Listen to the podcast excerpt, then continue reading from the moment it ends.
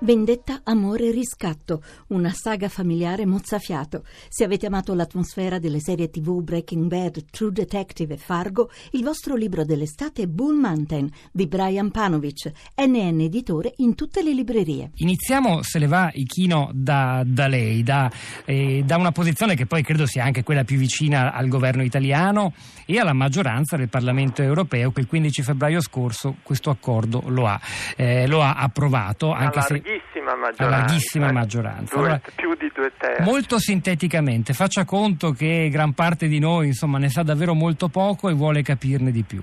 Allora, questo accordo è un, un accordo di libero scambio che quindi vincola le parti contraenti a, a abbattere i dazi doganali. Si prevede che gli attuali dazi vengano ridotti del 92%, quindi quasi azzerati e poi contiene alcune altre norme, in particolare mh, vincolando il Canada al nostro regime sui diritti d'autore, ma questa è la parte che interessa di meno o perlomeno che suscita minori mh, perplessità.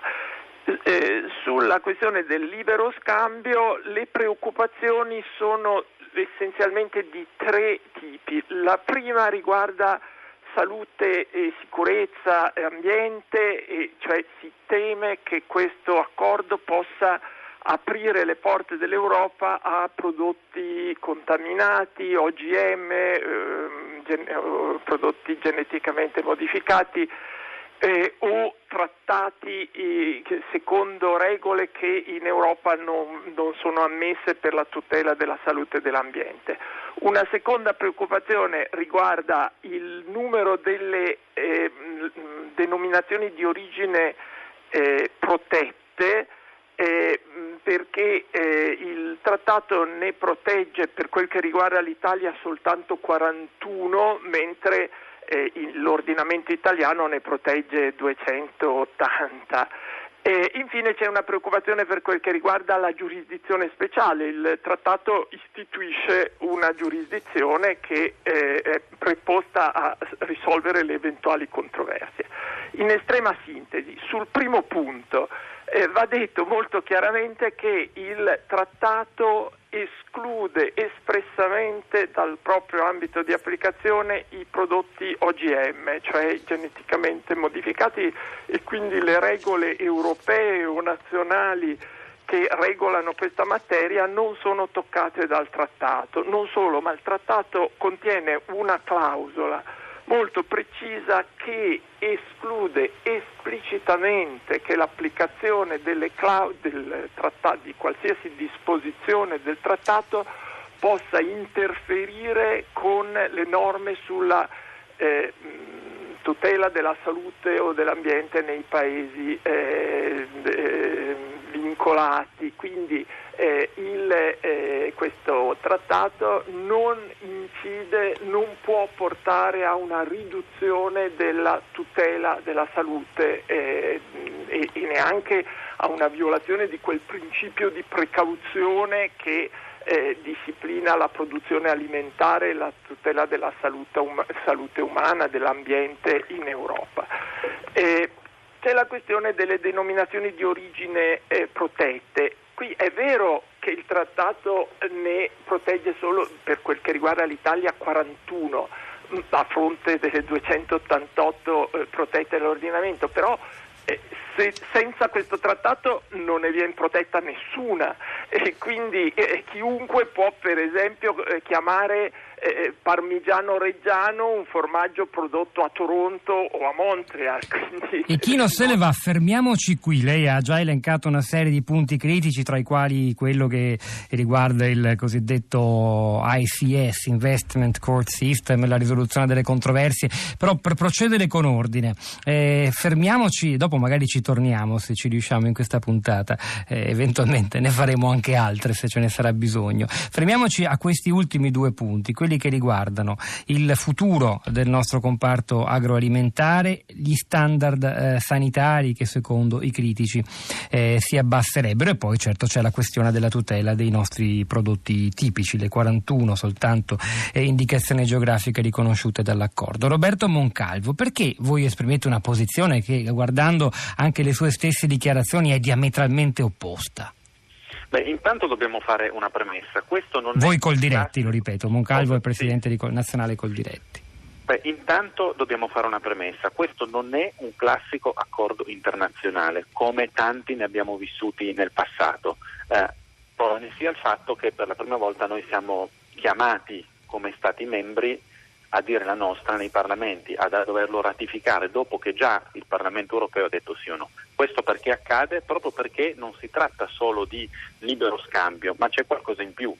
E in particolare ciò che preoccupa sono due questioni. La prima, no, manca qualsiasi riferimento in tutto l'accordo CETA alla portata vincolante del principio di precauzione, che è quel principio per cui noi, e in Italia in particolare, vietiamo qualsiasi comportamento, qualsiasi sostanza che possa mettere eh, che pensiamo possa anche solo probabilmente mettere a rischio la salute dell'ambiente e dei consumatori.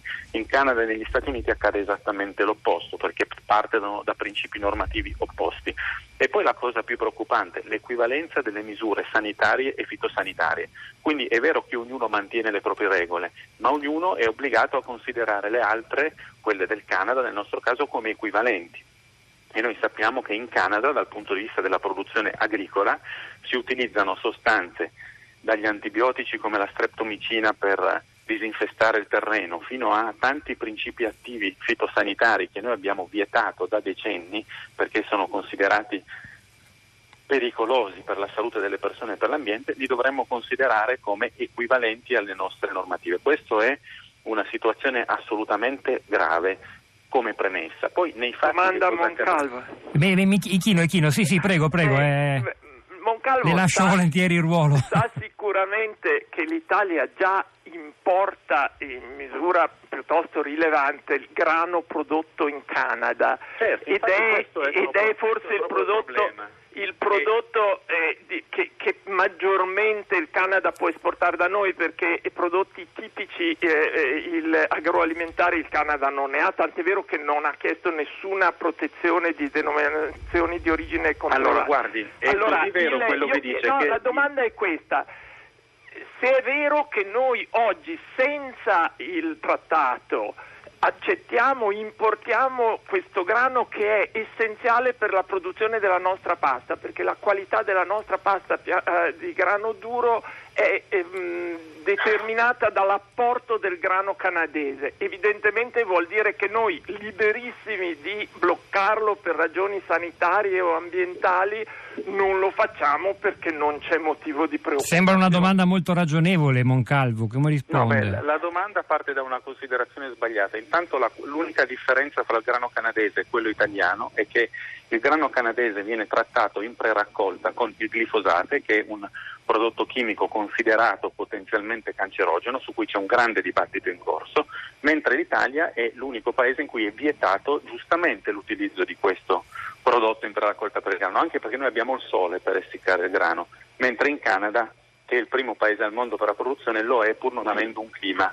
Senza chimica non ce la farebbe a fare questo, questo grano. Quindi questo tema ma è, caso, noi, già lo facciamo, Moncalvo, è quello che dice Ichino è corretto, la nostra pasta di... Ci sono e sono importazioni di grani che creano grandissimi problemi di tenuta sui prezzi del prodotto agricolo nazionale che è di assoluta qualità e quantità. È vero che c'è un problema anche di, di, di, di Scusate. Nell'ultimo anno, guarda, sì. i nostri produttori nell'ultimo anno per queste speculazioni sul grano hanno perso 700 milioni di euro, mentre perché? Il, perché è crollato, si è dimezzato il prezzo del grano duro in campagna perché, come sta accadendo in questi giorni nuovamente, mentre i nostri produttori raccolgono grano duro, tra l'altro ancora quest'anno di assoluta qualità, come i primi dati ci, ci confermano, stanno entrando navi di grano vecchio di un anno, un anno e mezzo, che crea speculazione sui mercati locali, il nostro prezzo del grano crolla e continuano a perdere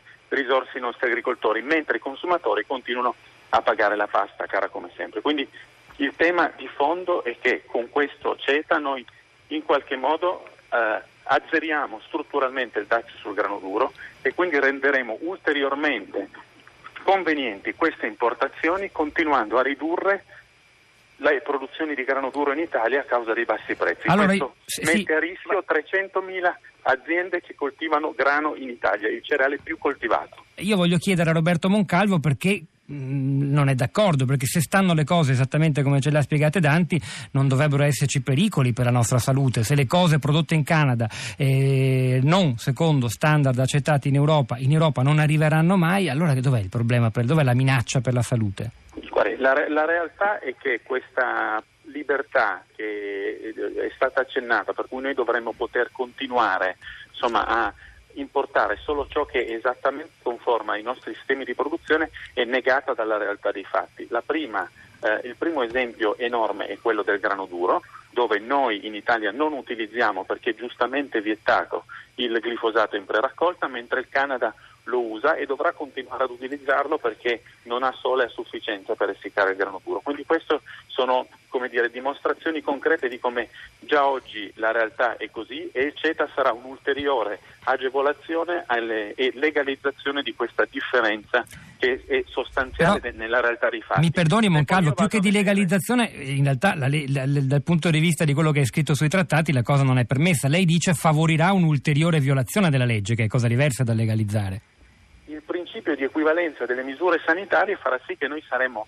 obbligati nel tempo a dover accettare il fatto che il Canada garantisce ritiene vero, che quelle normative lei, questo lei è quello che accade nella quotidianità. che non esiste cioè non Guardi, è così. è poi che accade... Nicola Danti e Moncalvo Parlamento europeo e col diretti da, da, cioè... questo è quello che accade nella quotidianità e se si legge l'accordo se accade nella quotidianità allora non è un problema nemmeno del trattato è un, è un problema di oggi allora, sul CETA, sul trattato CETA non c'è nessun riferimento alla portata vincolante del principio di precauzione e questa è realtà del CETA.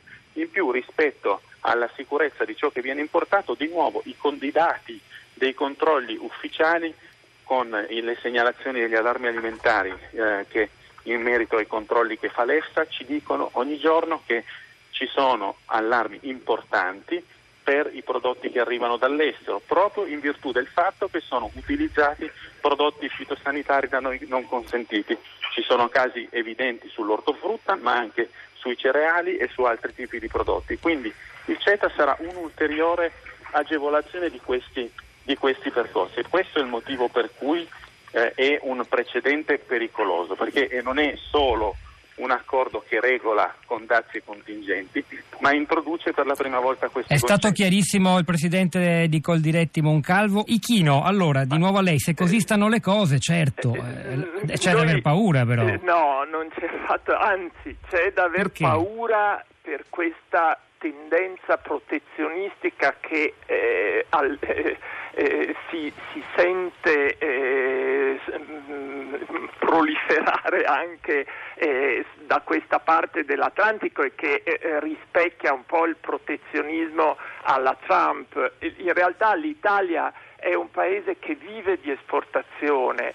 Ora è ehm, evidente, è sempre così che quando si aprono delle frontiere eh, ci sono i, quelli che temono di vedersi danneggiati da questa apertura che eh, sostengono che il loro modello di produzione è l'unico, è il perfetto, è impareggiabile per sicurezza e qualità e si, ignorano tutto il resto, cioè ignorano tutta quella parte dell'economia italiana che con questo abbattimento del muro avrebbe uno sbocco su un mercato di 36 milioni di persone importantissimo. Il, eh, noi importiamo già il grano e, de, dal Canada e se fosse dannoso per la salute non lo importeremo.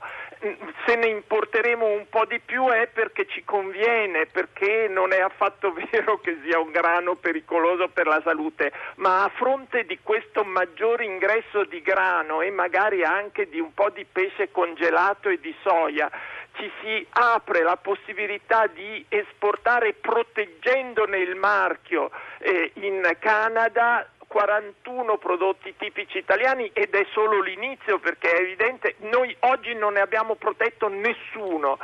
Si incomincia con una protezione parziale, ma questo è il primo passo, poi per una protezione più ampia quando i nostri prodotti cominceranno a essere più conosciuti in Canada.